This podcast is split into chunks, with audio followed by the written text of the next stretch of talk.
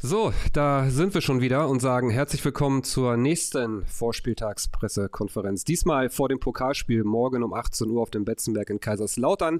4000 Clubfans werden uns begleiten. Christian Fjell ist wieder zu meiner rechten Seite und ich sage natürlich auch recht herzlich willkommen an ihn und an alle, die uns zuschauen.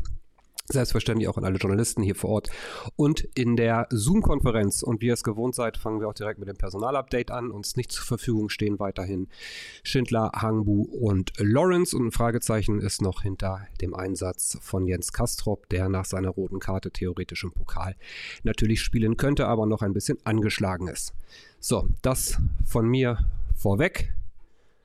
Und dann würde ich mal in die Runde schauen, in die Augen schauen und wer das Mikrofon hat, hat das Wort. Und das hat Uli Diekmeyer von NNDE. Hallo zusammen. Ähm, euch ist wenig Zeit geblieben, das Spiel vom Wochenende aufzuarbeiten. Es ist vielleicht ganz gut, dass man gar nicht viel reden muss, sondern die Antworten vielleicht schon wieder auf den Platz geben kann morgen.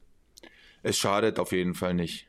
Trotzdem ähm, muss man sich über so ein Spiel, wie das jetzt gegen Düsseldorf war, muss man sich unterhalten. Das haben wir auch gemacht. Ähm, aber wie ich es direkt nach dem Spiel gesagt habe, du hast morgen die Möglichkeit, ähm, ja, im Pokal weiterzukommen und ich glaube, darauf sollte auch unser Fokus liegen. Aber eins ist auch klar und das wisst ihr genauso gut wie ich, ähm, wenn wir annähernd so auftreten, wie wir es jetzt gemacht haben, dann wird es nicht so leicht werden, in die nächste Runde zu kommen. Martin Funk von der Bild. Sie haben gesagt, äh, Sie werden Jens Kastrop nicht mitnehmen, wenn er nicht auf dem Platz vorher mal gestanden war. Äh, war er jetzt mal auf dem Platz gestanden? Wenn man böse ist, könnte man ja sagen, er war der größte Gewinner der letzten zwei Spiele, weil alle so das Gefühl hatten, der hat gefehlt im, im Mittelfeld in diesen beiden Spielen. Okay, zum ersten Teil Ihrer Frage kann ich Ihnen sagen, dass er gestern gestern mit draußen war, aber nicht alles mitgemacht hat und dass wir dann heute einfach nochmal schauen werden, ob das funktioniert oder nicht. Und in solchen Situationen von Gewinnern oder Verlierern zu sprechen. Ich habe das noch nie gemocht, aber ähm, ja, ich glaube nicht, dass er sich als Gewinner sieht, sondern als Teil dieser Mannschaft und gerne geholfen hätte, ähm, ja, es besser zu machen, wie wir es, wie wir es jetzt gemacht haben. Bitte. Ähm, Ihr Kapitän Chris Martini hat nach dem Spiel gesagt, jetzt muss man Tacheles äh, reden. Wurde Tacheles geredet? Äh, haben Sie das mitbekommen? Wurde das nochmal auch von Ihnen äh, komplett äh, hart angepacktes Spiel? Oder wollten Sie vielleicht die Spieler untereinander das bereden lassen auch? Also, das müssten Sie ja ihn fragen. Wenn Chris Martini Ihnen gesagt hat, dass die Mannschaft das machen muss, dann wird sie es gemacht haben oder auch nicht. Eins können Sie mir glauben, aber das bin ich von meiner Art, sowohl wenn es gut läuft, als auch wenn es nicht so gut läuft. Ähm, sage ich schon das, was ich denke. Und ich glaube, dass das ähm, ja auch Richtung Tacheles geht. Nein, nicht Richtung, sondern das ist dann Tacheles, aber nicht jetzt anders als vor drei Wochen. Uli, bitte. Wie bereitet man denn eine Mannschaft auf einen Gegner vor, der wirklich kurz vorm Spiel erst seinen neuen Trainer bekommen hat? Ich denke, man weiß, wie, wie Gramozis Fußball spielen lässt, aber natürlich die genaue Aufstellung und so weiter ist alles eine große Wundertüte. Ähm, ja, aber ich glaube halt auch, dass du jetzt in, ich weiß nicht, reden wir jetzt von einem oder zwei Tagen jetzt auch nicht viel anders machen kannst. Natürlich kann er ihnen eine andere Struktur verpassen. Ähm, die Spieler sind dieselben. Ich glaube, dann kommt es mehr auf sowas an. Was, was bringen die Spieler auf den Platz? Was, was sind das Dinge, die sie gut machen? Was sind Dinge, die sie nicht so gut machen? Ähm, und dann gehst du eben mehr darauf ein, weil ja, ähm, ich werde jetzt nicht rauskriegen, ob der morgen mit einer 3 spielt oder mit einer 4. Kannst du direkt weitermachen. Mache ich weiter. Noch eine Personalfrage. Janis Horn ist gesperrt im nächsten Ligaspiel. Ist jetzt da die Überlegung eher, man lässt ihn spielen, weil er hat dann Zeit zum Ausruhen oder man lässt schon vielleicht die Innenverteidigung fürs nächste Spiel sich ein bisschen einspielen? Hm, das sind auf jeden Fall Überlegungen, die, die man im Kopf hat. Ähm, wie ich es dann letzten Endes machen werde, wird man sehen. Aber auf jeden Fall denke ich darüber nach. Martin. Waren Sie auch deswegen so enttäuscht über die letzten beiden Spiele, speziell über Düsseldorf, weil Sie ja vor der Saison als Saisonziel ausgegeben haben, die Fans sollen immer nach Hause gehen und sagen, die haben ihr letztes Hemd äh, gelassen und diesmal sind sicherlich viele Fans nach Hause gegangen und hatten gerade in der zweiten Halbzeit nicht den Eindruck, dass die ihr letztes Hemd auf dem Platz gelassen haben.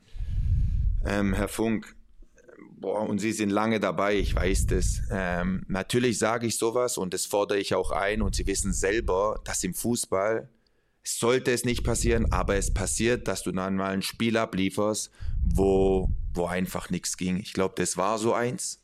Und ähm, wenn man in zwei Spielen neun Tore kassiert, dann kann man überhaupt nicht zufrieden sein. Wenn man dann jetzt gegen Düsseldorf auch mit Ball nicht stattfindet, dann ist man auch total unzufrieden. Aber glauben Sie mir eine Sache, ich vergesse nicht, was die Jungs ähm, vor Wochen auch schon gezeigt haben. Und ähm, keine Ausrede, Sie werden von mir nie eine Ausrede hören, aber ihr wart die, die gesagt haben, boah, traut man das einer jungen Mannschaft schon zu, das so gut zu machen und auch konstant. Das sind Dinge, die klar waren. Und dass da ein Spiel dabei ist, was katastrophal sein wird, für mich war das klar, weil das der Fußball ist. Wollen wir es morgen, müssen wir es morgen besser machen? Ja, das werden wir auf alle Fälle versuchen, weil glauben Sie es mir, ähm, das macht den Jungs auch nicht so viel Spaß.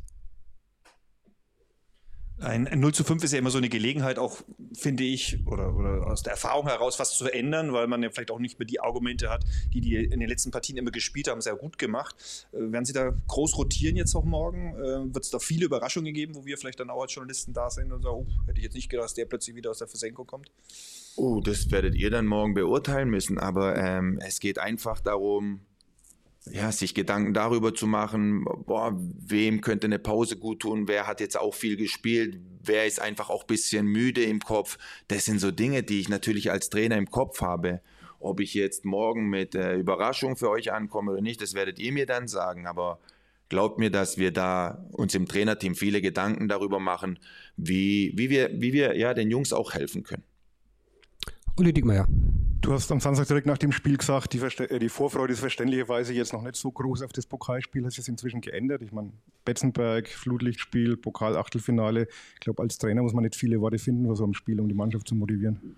Ja, ja, und trotzdem, ey, ich, bin, ich bin Spanier. Ähm, das bedeutet emotional. Das bedeutet auch, dass mich so ein Spiel, wie wir es jetzt gegen Düsseldorf ähm, ja, auf den Platz gebracht haben, das das arbeitet schon in mir, weil mich das ärgert.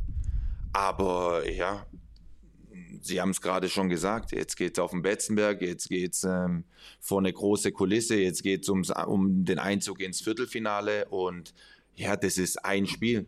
Und ähm, wir werden versuchen, das so anzugehen, dass wir ja in dieses Viertelfinale kommen, weil das ist egal wie, das ist das, was wir schaffen wollen. Martin Funk nochmal.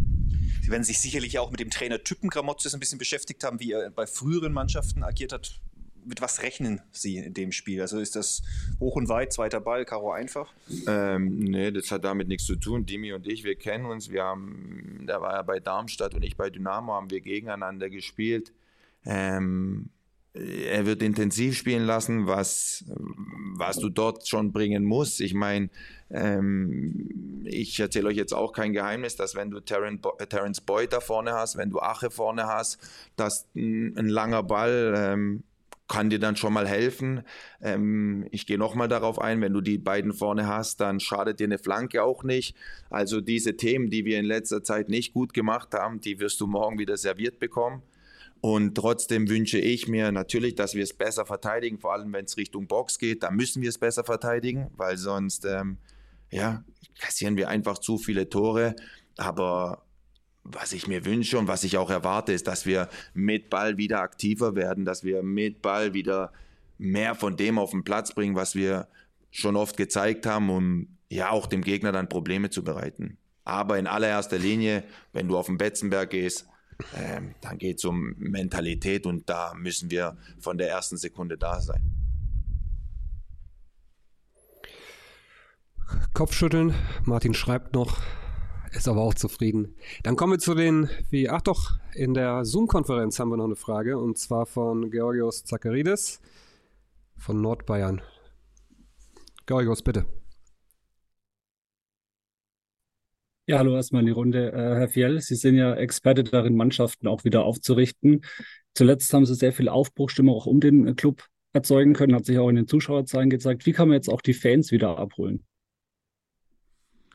Ähm, zum einen denke ich, glaubt es mir oder nicht, dass da auch einige Fans sind, die schon auch ein Gespür haben und wissen, dass sowas, wenn du eine junge Mannschaft ins Rennen schickst, dass das immer wieder äh, passieren kann.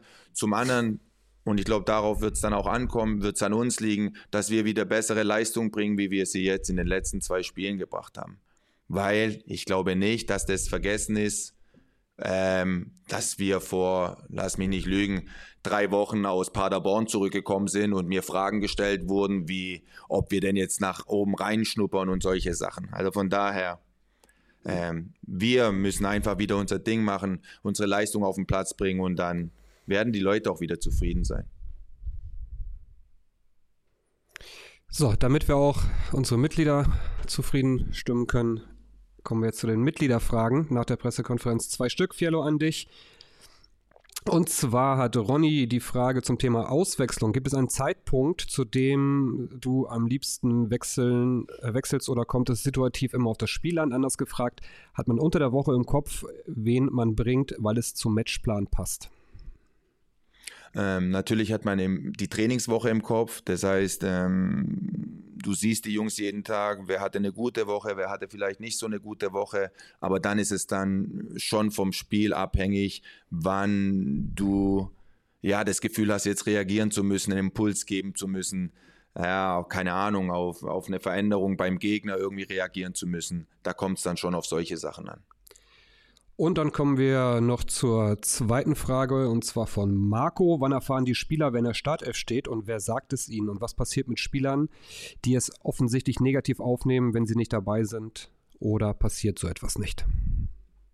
Also das erste war, wann sie es erfahren, oder? Wann sie es erfahren und von wem sie es erfahren? Äh, Im Normalfall erfahren sie es von mir am Spieltag. Das ist mal das Erste.